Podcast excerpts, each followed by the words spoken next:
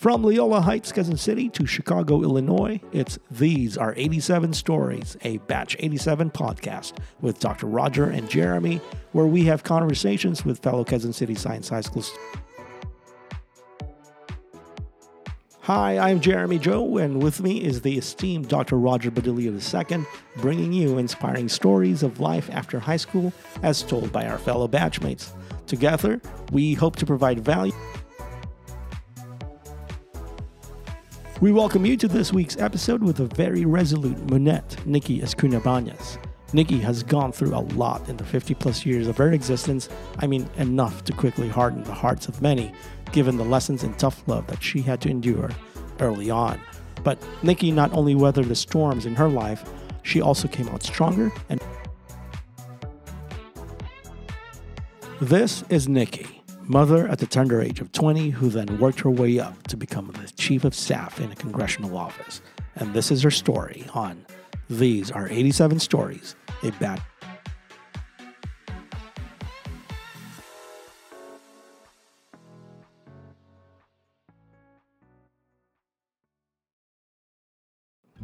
Many of the things we do, good, bad, or otherwise, may produce an outcome that we may or may not necessarily be prepared to face and completely understand.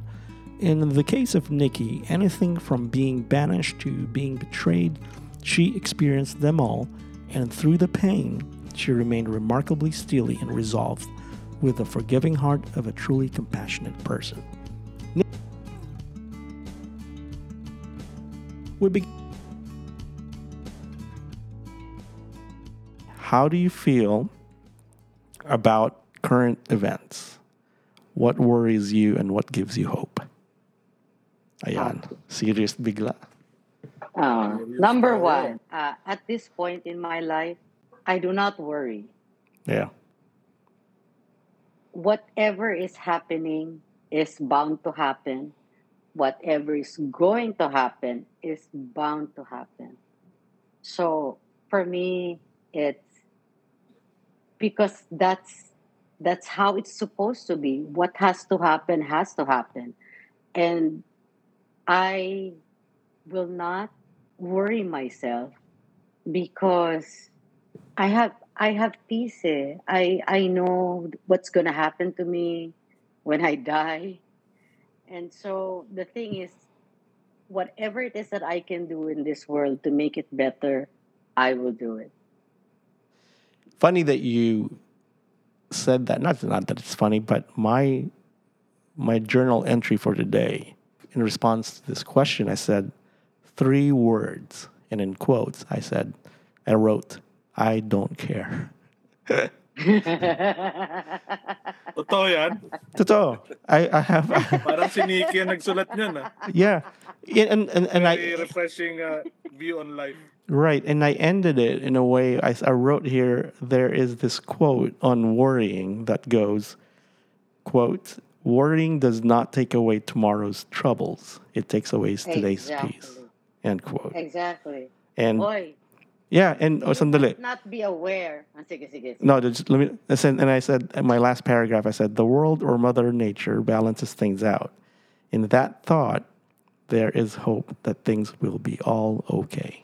Maybe. what is that? Interesting. yeah. Anyway. Interesting. Pero kasi yung quote mo that, you know, that about, uh, it takes away all the worry and that, and actually, biblical yung sinabi mo na yun. Hindi mo lang, hindi mo lang, uh, hindi totoo. I'm Hindi- serious. Hindi ko kabisado yung mga Bible verse na. Ah. I know you do not, but uh, it is biblical that you know the, you you shouldn't worry about tomorrow. For Yeah, tomorrow will that- take care about itself. Right. Each day has enough trouble of its own. That is correct. Hey, Doc, did, did you know that uh, Nikki and I went to the same church? Oh, no, no, no. High school or No, nung bata High pa. eh. school. high school? Yeah. No, nung bata pa. I think, oo, batang Ah, bata talaga? pa. Exactly. Yeah. Mm. Bakit? Uh, ah, b- pero you were not classmates in elementary. You just went to the... Uh-uh. No. Yeah, May, yeah. mahirap So lang did you know kami. each other during that time? Yeah, well, not know each other, pero al- napapansin ko si Nikki, you know, alam mo na, maganda yan eh. Yeah, and then you met in high school. Ay, ay, ay. And then you recognize each other in high school. Yeah. Yeah. Yeah. Tama?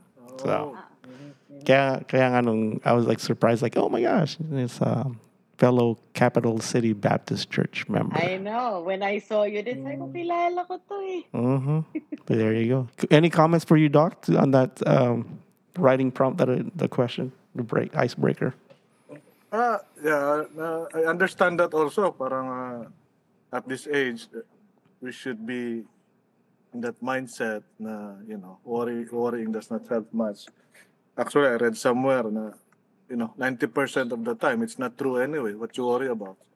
So why burden yourself with a possible 10%? Uh, ang monk, I have a monkey question kasi dyan. Uh, paan, um, what about it if it involves the worrying? If it involves not us, but people we love, like our kids or family. Mhm. Um, curious ako, do you have the same uh, fortitude to say na oh, my kids will be okay or my loved ones will be okay? I should not worry. Is it the same? That's a question for for everyone and also for Nikki. Mm-hmm. Kami- Kasi sa akin. I have small kids, so medyo Yeah. Alam mo, Doc, nung Mm. I, I, I had I had those same fears at one point in my life. But then it goes back to that ano eh na what will my worrying do, 'di ba? Mhm, all mhm. we can really do is you know i think uh, however much preparation we we do and however much you know especially when your kids are grown up like my kids Mhm. however much we guide them and prepare them uh, for the road it will never be enough ang ang ano na lang dun talaga is you know we really have to how you raise them. to yeah malaking Mhm. bagay din yon but bottom Mhm. line is how we raise them it Yes. only goes so far eh. we have to believe that uh, there is a divine supernatural being Mhm. who will take care of them kasi Yeah, you can Alam only do so mo, much. We can only do so much we really can only do so much Very enlightening evening yan, Nikki. ah. Uh, Wow. so far, this is so unlike uh, me and Cap. eh inumpisahan ni Kap eh nung ano Pero sa may segue ako, Nikki. Uh, since we're on it Sige, already. sige. I have a segue. Okay. Nung, can I go back to high school? Kasi, okay go uh, yes. Nung high school, Mm. uh, you know, way up to the present, we we know you excelled and you you, you excelled in a lot of uh, sports activities. Kaya medyo Mm. uh, in a way campus figure ka noon eh. Uh, Really? uh, people cannot not notice you kasi you, you excelled in sports. Seryoso? Oo, ha? Totoo yan, ha? So, Oh my God. And hanggang ngayon, you play a lot of badminton. I'm sure you played a lot of volleyball. Mhm. So, how much has that, uh, has your love for sports? Don't worry, tame itong question ko. How much has your love for sports accounted for who you are today? Kasi you carried over your uh, athleticism and and um, yeah, you're trying to keep fit by playing sports. And how much of that? Mm, mm, Yeah. Yes. Uh, well, it all started with my mom. Because my mom, my mom believed in uh, wellness. And I really saw her when we were young. She was exercising because she told us that, you know, when you exercise, uh, uh, you keep your body fit and then you eat right, malayo ka sa sakit, hindi ka palagi magkakasakit. So, nakita namin yun sa kanya. And then there was a point that uh, in our life, growing up, we cannot have dinner unless we jog for 30 minutes and then do uh, bending body. You know, when you raise your hands up in the air and then you try and touch your toes, pero dapat straight yung legs. 100 times every day. Every day. kami ni If you don't, yeah, every Gutom day. kami ni Because Kap if you sa bahay don't niya. want no dinner. Yeah. Gutom oo kami nga. ni Kap sa bahay niya. So, I, I guess that, ano, that carried on. And then, kasi pagka nag-exercise ka, di ba, parang dumadating yung point na hinahanap na nung katawan mo eh. And then, as you grow older, you see the benefits. And then, you realize how your body is when, you know, when you exercise. I, I love the endorphins. Endorphins Yeah, the happy dun, no? hormones Ah, that get oh, released yeah. when you exercise. Always. Natural I look high. forward to that, that natural high. Yeah. At tapos at the same time, ano eh, ang maganda kasi sa sports, you know, it helps you develop that discipline. You Hmm. know, not more so because you want to uh, beat your opponent, lalo na pag kami kalabang ka, but it's more of, uh, you know, developing yourself to be the better player the day before you were that player. Alam mo yon yung pag nag-invest ka ngayon in more practice and more time to Mhm. develop the skill, then you are a better person today than you were yesterday. So That's, parang nag-carry over yon. We will remember that. That is an excellent and admirable mindset, and you're crediting your mom uh, for the way you are talaga. today, talaga. talaga. Now, the follow up question then are you the same with your kids, or were you the same with your kids? With my kids, hindi ako ganun ka-strict, but what I did was lead by example. hmm You know, I hindi kagaya ni mami natin na mandatory na pagka di ka na ganito, hindi ka kakain. No. It was more of them seeing it, why I was doing it, what good would it do. So, but then I let them find what they enjoy most. So we had them try badminton. Yeah, they like it a little. But they they enjoy more ano, boxing. Oh, yeah. So, yeah. Lakas makapagod yun. Yeah. They, they, they, na, ano yun. And that is the influence naman of my brother. Kasi my, my nephews and nieces, you know, they boxed and then they competed. And then as kids, you know, when they had, uh, when my nephews and nieces had fights, we would go. And so they would see that. And they tried it and they're, they're enjoying it. So, yun ang pinaka form of exercise nila. Galing. A family of uh, very fit people. And so Hindi now, naman. Medyo-medyo lang. but you, you talked about your, your influences in that regard. What about your influences that help you get into college of psychology and nursing? Talk about that. Oh, okay. Yeah. So, From high school. Mhm. uh, from high, so high school, di ba?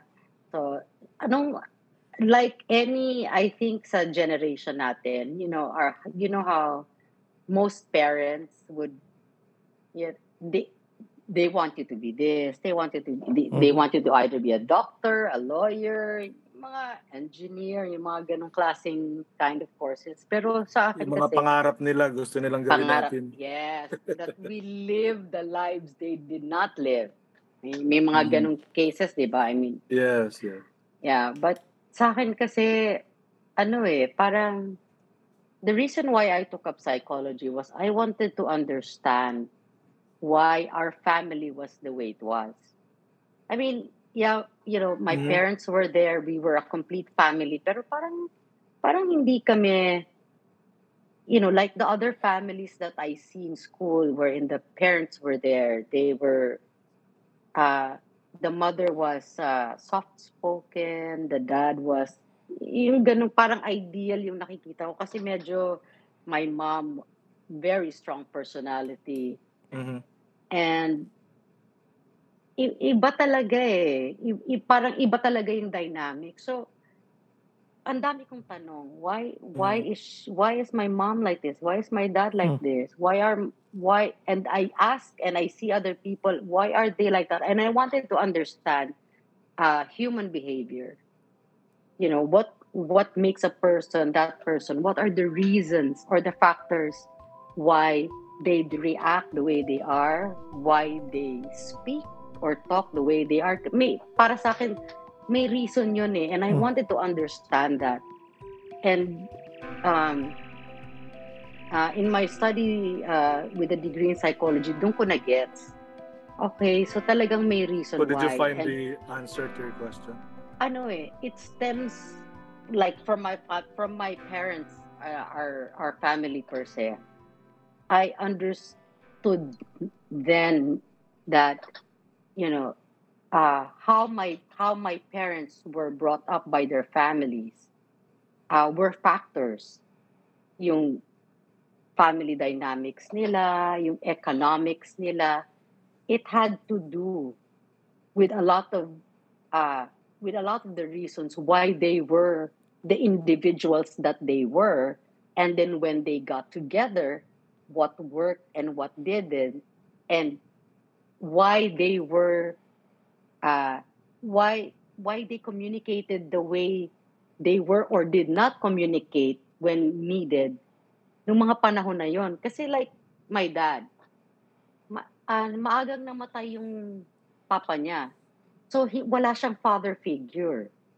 So nung pagka mga nung mga bata kami Mhm. uh, he was really able to communicate with us. But when we were going to teenagers, hindi na niya alam why because uh, namatay yung dad niya uh, when before he reached his teens. So wala talaga siyang example na susundan kung paano kausapin ang father to and the same with my mom. Uh, her family dynamics were also different wherein my grandmother sa mother's side was the super strong. It was like a matriarch, ano, that uh, my grandfather was. A, Very yeah, matriarchal. Mhm, yeah. mhm. So and that played a lot of factors as to how my parents were, the way they were when we were raising us up.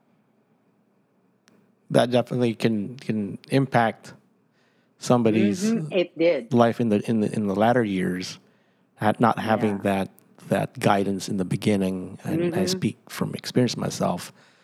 However, in your learning, I guess about your family, do you find yourself analyzing people around you? Why do they act a certain way? Alam mo, alam mo, ano, that's one thing na I had a mentor who who warned me about that. hmm na kasi ang nagiging tendency pagka you know when you when you learn about these things you tend to label you tend to like this to judge and all that. Mhm. and she really told me not to do that. To take the learnings uh, uh, to take the learnings as it is but i have to respect uh, each and everyone's background without judgment. Hindi porket parang may idea ka na eto na yan no eh. Because you can never really tell uh, a person's life experience unless you really walk their shoes or you stepped in their own shoes and walked it. So no. Yeah. ano yeah it was it's really started out with understanding myself and the family. And at the same time parang mas naging mas naging understanding ako sa mga tao. Kasi eh, sometimes 'di ba hindi mo magets bakit parang ang lakas-lakas ng dating nitong taong to parang palagi may pinatutunayan yung mga ganun ba so instead of Baka- that mhm. coming off as mayabang to me it's it's more of like yung Ah, inadequacy? Or they're looking something, for like something. that. Yes, yes. Buti na lang kami ni Cap. Wala kaming kayabang yata. Speak for We're yourself. not trying to prove anything. Na- Nakalimutan mo yung attache case ko dati. Uh, where did you go to college after sa Siyensya? no, no. So, et, okay. So, Mhm. ah, di ba lahat tayo nag... Nakalimutan lahat ni tayo Tatang nag, ni Cap eh. Mhm. lahat tayo nag...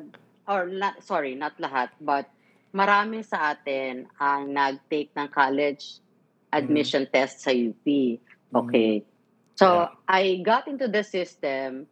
Uh, I was supposed to go to UP Manila for uh, psychology or behavioral studies. Pero, uh, my parents told me to go to Bible school for one year. Oh, wow. So I wrote UP a letter that I will forgo the one year and then because of this, ganyan. And then, so I went to Bible school for one year. Bakit? Kasi, uh, you know, alam nyo naman siguro yung high school life ko and parang my parents thought that it was a solution to uh, uh, to break the high school ano alam niyo na yon and then Meron akong, ayan, sabi ko na eh, may phone in question eh. May phone in question ako, hindi ako to ha. Hindi ako to ha. Ngayon lang, ewan ko ba napakagaling ng timing. Pa, pa, pa, pa, patapusin mo muna yung, yung kwento. Ikaw Hindi. naman. Patapusin mo. hindi yun na yun yun yun yun nga yun yun nga yun Merong phone in question, pero parang kilala ko yung number eh. Parang taga-America ito eh.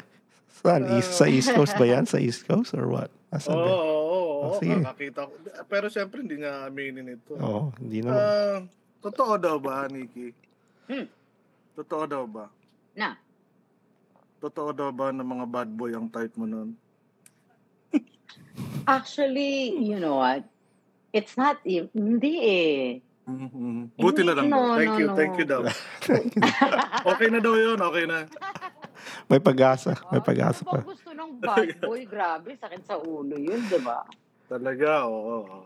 Eh, eh, ano lang eh, eh, na-in love. Eh, ano magagawa ako, na-in love ako. Ayun. Ano lang yun. It's in the past and we have learned so much from the Oh, past. yes. Yeah. Yes naman. Oh, Especially you, you you go you went through something as tumultuous. You learn Yeah. from it. parang. yeah. Well, yeah, Mhm. looking back, you are a better person from having to go through something like that. Everybody, lahat naman tayo may mga ganyan. Mm. just comes sooner or later for some. Correct, correct. So how did that go, yung uh, Bible school? So I went to Bible school and then I actually okay naman because I think my parents were expecting that siguro magiging pastor's wife ako or something pero hindi Oh, talaga. so good eh. boy na nga. Good boy. Yay, But I- yung I uh, finished. I finished the year that they uh that they asked me to do. Mhm. Mhm. you know and then i after that i i went to up for Oh, so you one were able to sem. get back on dun sa yeah, uh, dun sa course mo.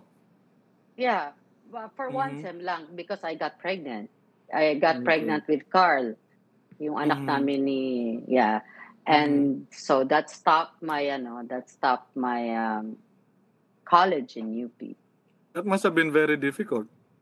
oh yes it was because ano i was Kasi- excommunicated by the family What? Siyempre, panahon natin yeah How old were you? Talaga? Mga 17, 18, 19? Hindi, mga 19. 19... Yeah, kasi kung graduate tayo, 17 lang eh. ba? Hindi, 18 Yeah. ako kasi nag-grade 7 ako eh. So, 19... Oh. 20, 20. 20 ako ata nung panganak ko si Carl. Wow. So, So, Mhm. that was hard.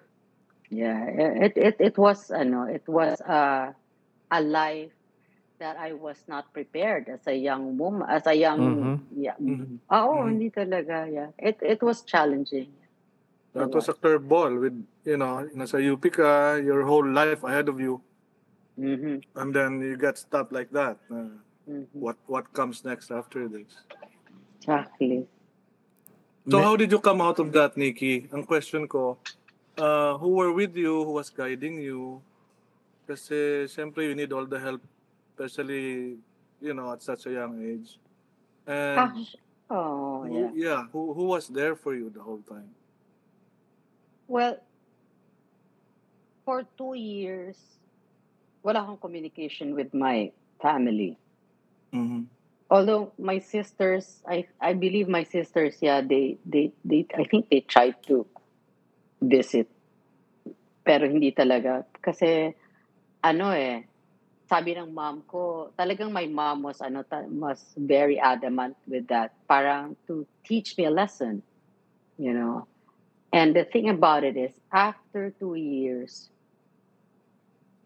um because things were things were not really working out and then after two years she sent my aunt if i'm not mistaken um to get me back so Were you in Manila or? yeah yeah yeah i was Oh, okay. uh, i was ano i was in i was not manila i was in luzon Okay. Okay.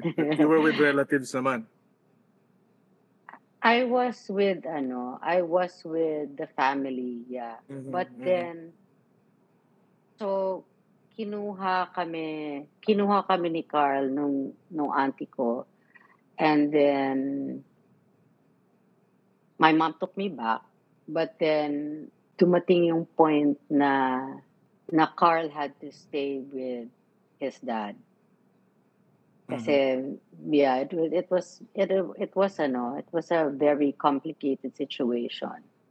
So we had to nag, nag, naging ganun yung arrangement and then I had to go to the US with my my my parents had me go to the US with my brother, yung youngest brother ko kasi na-approve yung petition namin for the US. Pero since Oh. overage na ako, yeah, Mhm. I went to the US for a while. You were supposed to migrate. We we actually did. Sinamahan ko Mhm. yung brother ko. Sinamahan ko yung brother ko doon until he was ready to go back to until he was ready to go to boarding school. Ay, Nung- tuwan-tuwa sana yung mga tagahanga mo dyan. Hello. Laoy, lagi. Uh, I'm just trying to, I'm just trying to lighten the situation. Oh, anyway, so naman. you were in, Yeah. you were there. well, I, I to stayed stay with my there. brother there. I stayed with my brother there with relatives in the US. And then nung, nung pinasok mo siya sa boarding school, bumalik na ako. And then I studied in Siliman University. Doon Oh, ko so that's how tinapos you got yung... to sa Dumaguete. Yeah. Oo. Mm, mm. Yeah. Who was in. Dumaguete? Family mo? Uh, oh my gosh. Yeah, I I have ano, I have relatives who studied in Dumaguete. Mm. And Dumaguete is so much fun. I mean, that is the Yeah. best. I think one of the best times of my life was in Dumaguete. Kwentuhan mo kami. We're, we are very interested. And how long were you there? Alam mo, ang, ang alam May mo mga na-meet, may na-meet ka doon, di ba? Oo naman. Et, eto, Yes. alam mo, ang mag, ah, dun, dun, nandun ako sa Dumaguete, doon ko na-realize, pwede pala yun, study hard, party hard, Party but in harder. that order. Talaga. nga eh, wala pa nga ako dun sa harder nung una. Talaga. Mm. Talaga. Oh my gosh, ang saya. Grabe. There's so many beautiful people, so may, oh my gosh. I, And you I were think that, attending Siliman. You were attending Siliman University. yeah. Mhm. Yeah. Mm. Ano, So what, anong course mo ano doon? na ako nun? Psychology. Talagang Psychology. pinilit ko talaga. Oo, yun talaga yung gusto ko eh. So, I actually finished it in three and a half years kasi sinummer ko na ng sinummer kasi di ba, di ba ganun yun? When, when you are doing something or learning something that you love, hindi siya burden eh.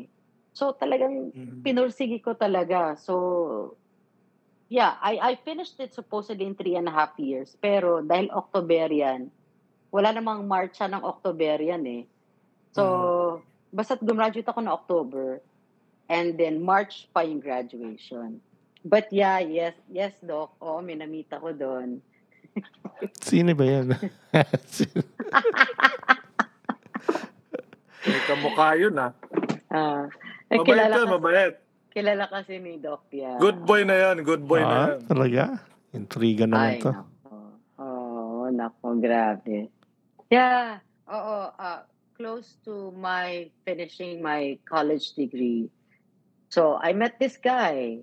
He was from Manila. We met through a common friend. Ayoko pa nga eh. Kasi sabi ko, taga Manila, mayabang.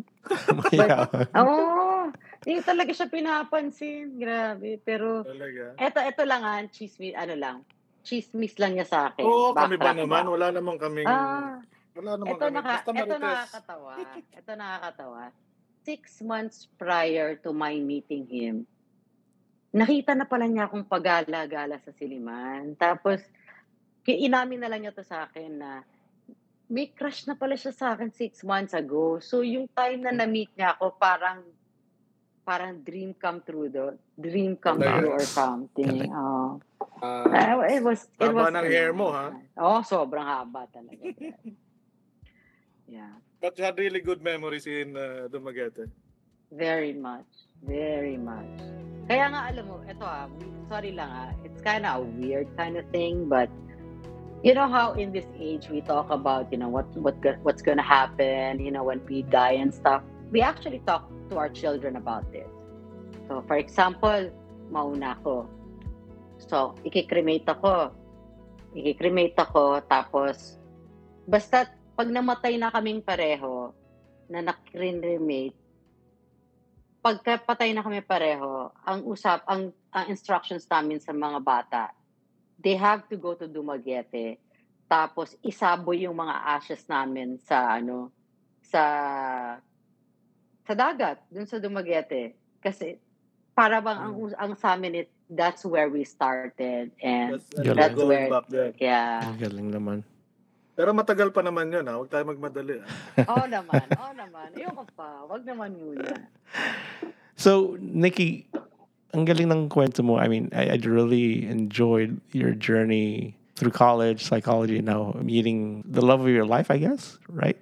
um yeah so, what's what's what was surprising now that I'm listening here? You and I spent a good full day looking for Maxim's kids. Remember when I was there? uh-huh And in the in the process, you were telling me your stint in the government sector. How did you get in that sector, and what attracted you to pursue that career, or was it still having to do with the psychology of everything else? Ah, okay. So, 2001, March of 2001, I gave birth to Anton.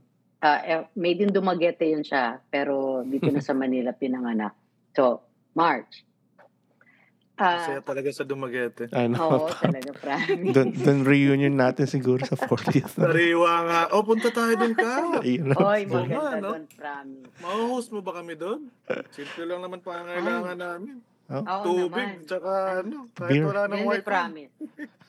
That's something that we can, ano, we can We can discuss arrange. at another time. There you Because go. it's really beautiful. All right, I'm gonna hold you to that. Okay, Oo naman.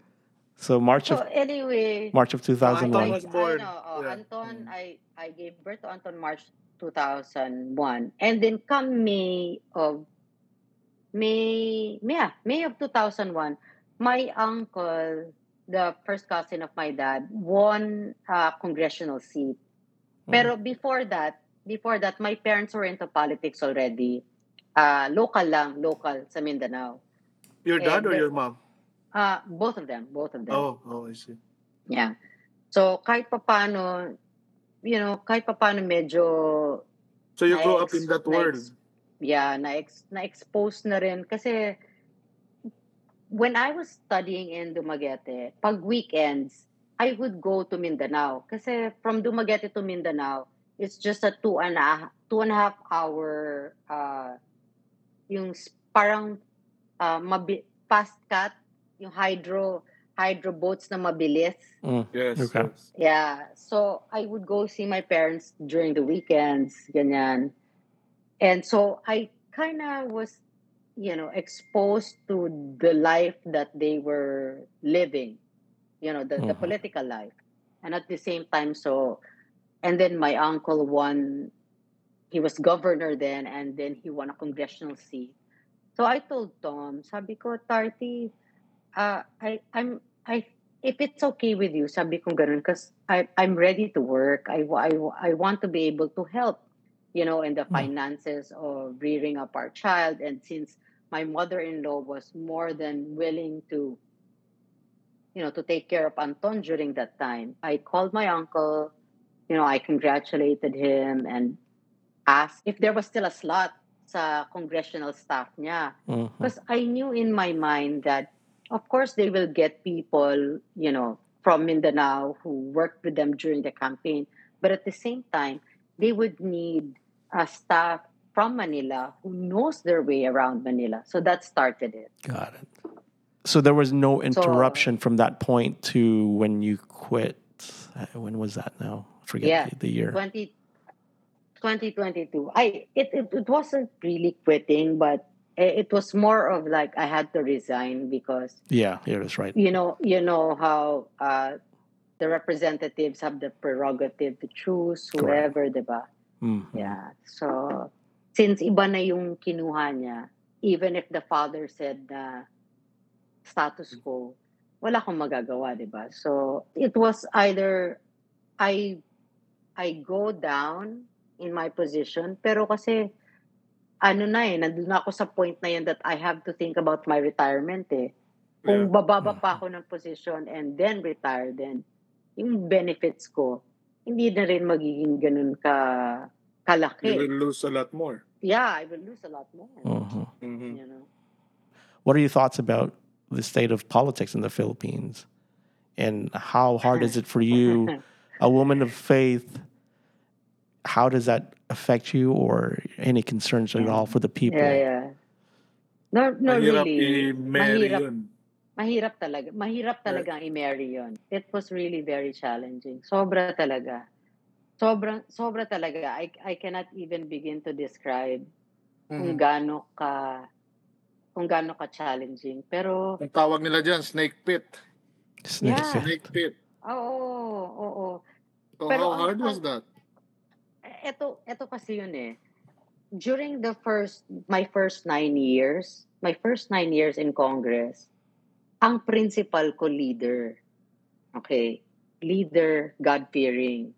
Mhm. Tapos, the next nine years was different. Mhm. So, dun ko, dun ko natutunan na talaga palang may, defin, may iba talaga ang definition ng leader at saka ng boss. Yeah, I agree. I- If you really think about it, di ba? hmm Because a Mm. leader, di ba? Okay, this is what we're gonna do. Let's do it together. Correct. Pag boss, you do this, da da da da da, whatever it is, you do this. Do Di ba? this for Ganun. me. Yeah, exactly, di ba? Tapos, so, talagang dumating yung point na, you know, I was heartbroken, I was frustrated. Pero, na-realize ko, hin- how can how can I be in this environment, you know, and still survive, diba? You you know what really Yes. kept me sane? It's the serenity prayer. Talaga, huh? Okay. Yeah, you God grant me the serenity to accept the Mhm. things I cannot change, the Mhm. courage to change the things that I can, and the wisdom to know the difference.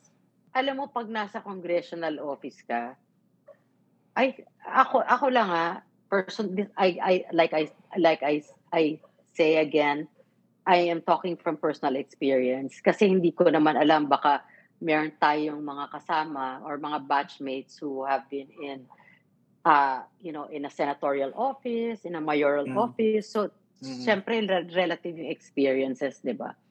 But, when you're in a congressional, in, in a political office, talagang you will be a witness and you become privy to a point, quote unquote, to the behind the scenes, you mm-hmm. know, and there will be, there were, there were a lot of times, you know, nakaka-frustrate, you become heartbroken. And the thing is, you really have to find a sense of what holds you to sanity. And this prayer was that that held me on. Because I don't think tatagal ako sa office na yon kung hindi dahil I held on to this prayer. Kasi I have to accept eh. Meron mga bagay talaga na hindi ko kaya. Na yung tipong kagaya na lang, o example na lang, example na lang, yung pagtanggal sa ABS-CBN ah, franchise. Mhm. Okay? Basta heartbroken ako doon. Bottom line, wala akong magagawa kasi sino ba naman ako? Staff lang naman ako, di ba? And there are people, there are people who are in the position to to do the things that they, they can do. So ang sa akin na lang is, while that was going on, the point is God was directing me, "Well, there are some things that are not for you. You stay with the things that you can do. And so that's what I did. Did you ever get to feel desensitized at some point? Ah, desensitized. hmm Like you're numb to. Sa mga ano, I think, uh, sa, to be honest, sa mga, may mga, may mga batas kasi na, na napapasa Mhm. na I had to desensitize myself. Kasi alam ko kung ano yung mga behind the scenes. And ang maganda na lang kasi din sa trabaho ko, tapos nakita rin kasi nung nakita rin kasi ng superior ko that I was a people person. So, my line of work was more on social services and livelihood. What do the students need? What do the farmers need? What do the wives of the farmers need? What do the fishermen need? What do the wives of the fishermen need? Anong kaila anong pangangailangan nitong municipality? Wala silang hospital. So, is there a possibility that there can be a hospital? Kung hindi, ano yung susunod?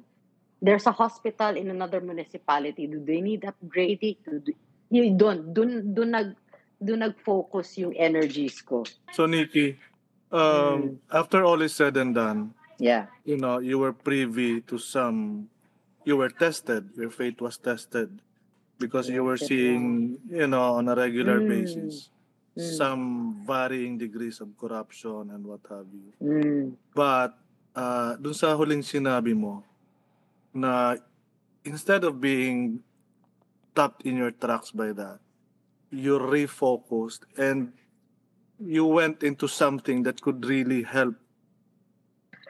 Na, so, you went out and started to help these people. Yung energies mo were focused there. so, it was Actually, still a good thing na, na you were. Oo.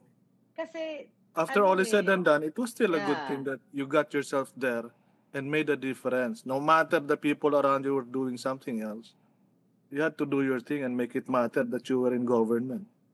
mm, yeah. Alam mo, ang, ang, I think, ano eh, it was not even uh, my choice, but kasi wala naman akong choice, di ba? Pag staff ka, kung ano yung utos ng... Kung ano ibigay sa'yo, oo. Oo. But buti na lang, siguro, you know, you know, the degree in psychology helped, the nursing helped. Kasi nakita nung ano, nakita nung superior ko na I will do well in in the social services and then in the livelihood sector, which was good. Kasi yeah, it's all good. time, yeah, it was, you know, it was well with my soul hmm and that was what that was what I did. You got yourself into a position where you could help. Yes. Mhm. Yun talaga. Yun, that, that, yun, if there is one thing that I really appreciated na, na that I was in a congressional office, it's that. To be able to bridge the needs of the people and to be able to to te- to, to show them to to to tell them that hey no there's there's still hope. You can we can tap this we can tap the resources of this particular agency. If not we'll we'll try this.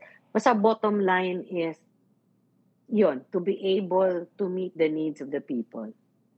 You are definitely your work uh, for you. yeah, you definitely worked as a servant leader who is very well and genuinely interested in the in the well-being of the community. And I admire for doing that. That I, I did not, you know, when we talked in your car to talk about policies, we didn't really get into exactly some of the things that you did. And I'm glad that you shared that.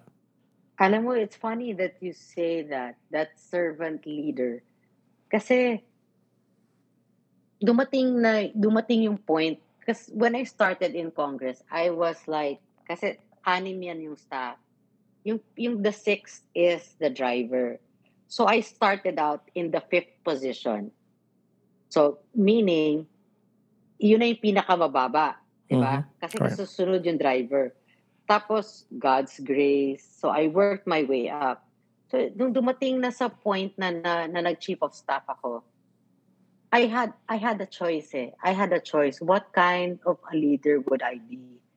Will I be, you know, the bossy type? Or kung Mhm. leader man, what kind of leader? Mhm. I chose I chose the Jesus perspective, which is the servant leader. Mhm. And nakakatuwa lang, without my saying it that, you know, that was my choice, that you saw that. Wala lang. Right. Kasi wala akong pinagsabihan eh. Well, of course, except for my husband who knows, you know, what, what, you know, what I really go through. Pero nakakaano lang, nakakatuwa lang that you saw it that way. Kasi yun talaga yung naging choice ko. Does that go in line with what you said in the questionnaire about investing for eternity? What does it actually mean to you, and Ah, how have you kept interesting. yeah steadfast through all these difficult years? okay. Invest, alam mo, ano eh, etong invest, let me, ano ha, let me just inform you guys. So, etong investing for eternity, I'm, I'm still working on it. Okay? It, it's not like I discovered this long before, okay? You know how as children, I, I'm not, ako, I, like I said, personal experience, my parents told me that there is a God who created heaven and the earth, and that, you know, growing up, they brought us to church. And then I realized over the years that the reason why I believed in God was because my parents said so, and that they made me go to church. So I go through life. Yeah, I know that there is a God out there, but I never really had a personal relationship. And then again, I have to remind everybody, diba, in the olden times, even sa Filipino folklore, you know how we have Bathala and we have the Diwata and all the other cultures that have a God. When we need a fruitful harvest, uh, we pray to the gods. And then when we have a, and then when the harvest is full, there's a portion that we offer to the gods. It, it's it's a lot. It's para it's similar in a lot of ways in different cultures. Correct. Yep. Pero, di ba? But the thing is, and then uh, civilization progressed. Nawala yung concept eh. Nawala yung, there, there are probably other cultures that are still in depth. Pero personally sa akin, sa buhay ko, nawala. Nawala yun. When I went through all the difficulties, the challenges, I know that there is a God, but I never really acknowledged who he was for me personally. So, natural, tumatanda, marami ka natututunan. But then, there was a point in my life when I actually realized that, ano ba, ano ba talaga to, what is, what is my life for anyway? I mean, you know, I, I invest so much uh, for the needs for the now and then the future for the children and all that. And then what? Is this what life is really all about. And then a turning point in my life came that made me question na parang so where is god in my life? I know that there's a god but where is he diba? and so i started i started uh, searching. And in my personal realization, again, I say in my personal realization, to invest for eternity is to first believe that there is a God who created heaven and earth. Number two, that the Bible is the Word of God and that the Bible is the, Bi- the basic instructions before leaving earth. And then the, that the main purpose of my life is to love God and to love others. So, when I came upon these realizations, sabi ko, so what what have I been doing all my life? I always thought that okay, I'm strong, I survived because you know, I made it through. I was able to overcome all the challenges. Pero really, is it really about me and my efforts? And so, in my personal travel now, please don't get me wrong, ha. I'm I am still a work in progress. And at this point in my life right now, that I believe that there is a book for basic instructions before leaving Earth. Nandun ako sa point na yun at my life right now. That the purpose is to love God and to love others. And I have to make a difference in the lives of others now if I say that I love the God that I believe in. you know, maybe there we have batchmates who are who believe in the same things and can explain it, but I am in that point right now in my life. Very well said. And we asked you about the values you uphold and you hold in, in your life, and you responded saying love, respect, and kindness. Your stories, your story reflected all of those three things. And mm. I know that when faced with certain choices, our decisions, or, or decisions, I should say, our core values can help ensure we act accordingly to what truly matters mm-hmm. based on those values, right? So when we align the things we do with our values, we can feel at ease and less conflicted about the decisions we make. Mm-hmm. And I hear that with you. I, I can see that. And and quite the opposite also. If you're acting on when your values don't match up to your actions, that's a good indication that we're not living a certain way or according to our values that we thought we believed in. And therefore we may feel unhappy or dissatisfied in our life. The first first thing that you mentioned is love. And loving unconditionally is one tough act. So hearing your stories, there has to be a time when that loving unconditionally was challenged. Can you is there think of a time when your love for someone or someone's love for you Yeah. really got Meron, tested? meron. Really got Meron. tested, right? Yeah. In spite of the trying situation, they still or you still love unconditionally. Okay. Uh, 2009. Okay. 2009, I was already, uh, in, I was already with a, a congress, another congressman from Mindanao. This is my, this is my second principal. Okay. Kasi yung first ko, yung leader, for, for all his three terms, I was there. And then, in-endorse niya ako dito sa kabila. So I'm I'm with my second principal na ha. So there's this there's this young lady who applies in the office. So so she applies and then so we start working together. Take note ha, 2000 this started 2009 until 2022. Mhm. So day in, day out, we were together from Monday to Thursday. And aside from being in the office, my boss would ask us to travel to Mindanao.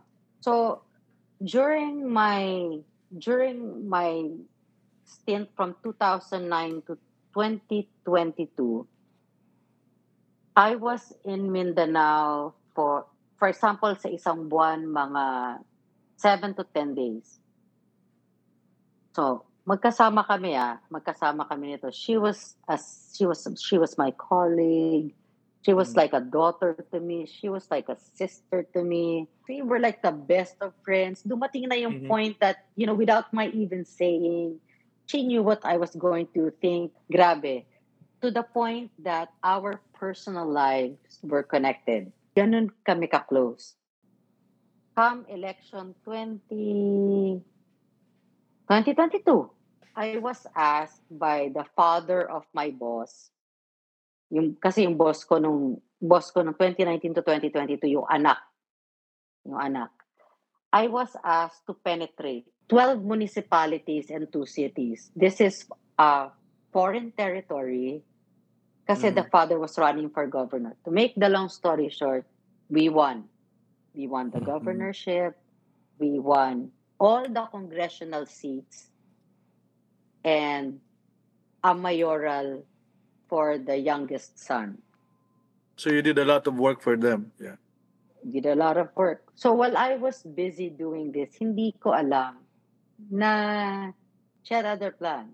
Kasi nung nanalo kami, the decision of the father was status quo. Status quo meaning We keep your position. we keep your positions. Mhm. Yes. Somebody was eyeing yours. Somebody was eyeing mine. Correct. Ang galing mo talaga, Doc. Somebody And was then- looking at your very nice chair. Yes. Mhm. And the person who was looking at, as Doc would, Doc would say, the my, my very nice chair, was this person who was next in command, who was supposed to be my colleague, Mhm. my daughter, my supposed to cover your sister, back. my yeah, Yeah. yeah. But instead, you got stabbed. So, yes. So to make the long story short, my boss called us. Kaming dalawa. She didn't go. And then I saw I talked to my boss. Sabi ko, so what's up? Hindi siya makapagsalita. And so I said, your dad said status quo. Sabi ko, but what is your decision? Sabi niya sa akin, hindi ko alam, hindi ako sure, pero this is the exact words ah. Kung dati okay sa akin na ikaw, ngayon hindi ko na alam. What does that mean? So that means he he's not ready to honor kung ano yung sinabi ng dad niya. Mhm. yung And the thing about-. Yes. And the thing about it is, so something caused that, di ba? This person who was supposed to cover my back while I was doing the, the penetrating in the foreign territory, iba pala yung ginagawa. Bottom line, To Brutus. exactly. Ikaw ka, ikaw din, Doc. What would you have done? How would you react? The normal reaction would be, You can get mad. Mhm. di ba? Could get Afterwards. mad. You allow you have to face yourself. reality that, you know, times have changed and, you know, people were Mm. after you the whole time. and, and you have to allow yourself to feel those things. People you trusted. Yeah. And and and real quick, hold your thought there, Nikki, because I, I want to share this real quick. It's funny that Go things ahead. are just aligning. In I'm also reading a book. I'm actually rereading this book. It's called Tuesdays with Maury, and Mm. by Mitch Albom. His And- album, yeah. Right, and and for those who haven't read that book, it's a very easy read, and I simply uh, um, recommend. Manipis lang yan, di ba? Yep. Babasahin ko yan. Yeah, I really recommend reading that. In today's chapter, I'm, I'm, you can you can read the whole book in one sitting, but I like to to absorb what I'm reading, and so I read it one chapter at a time. This Tuesday was about emotions, so every Tuesday he would visit Maury, an old professor, and they talked about emotions. And Maury said you have to recognize the emotions, but also detach from it. Recognize that you're mad, you're upset, you're frustrated about what just happened, but there's also to the point that you don't want to be held hostage by those emotions, by those feelings, that you find a way to detach yourself and you learn from that.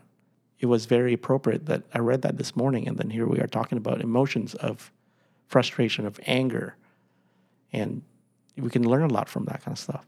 You know what's so funny? I don't know if it's funny. When all this happened. It was more of hurt. Talagang na-hurt ako.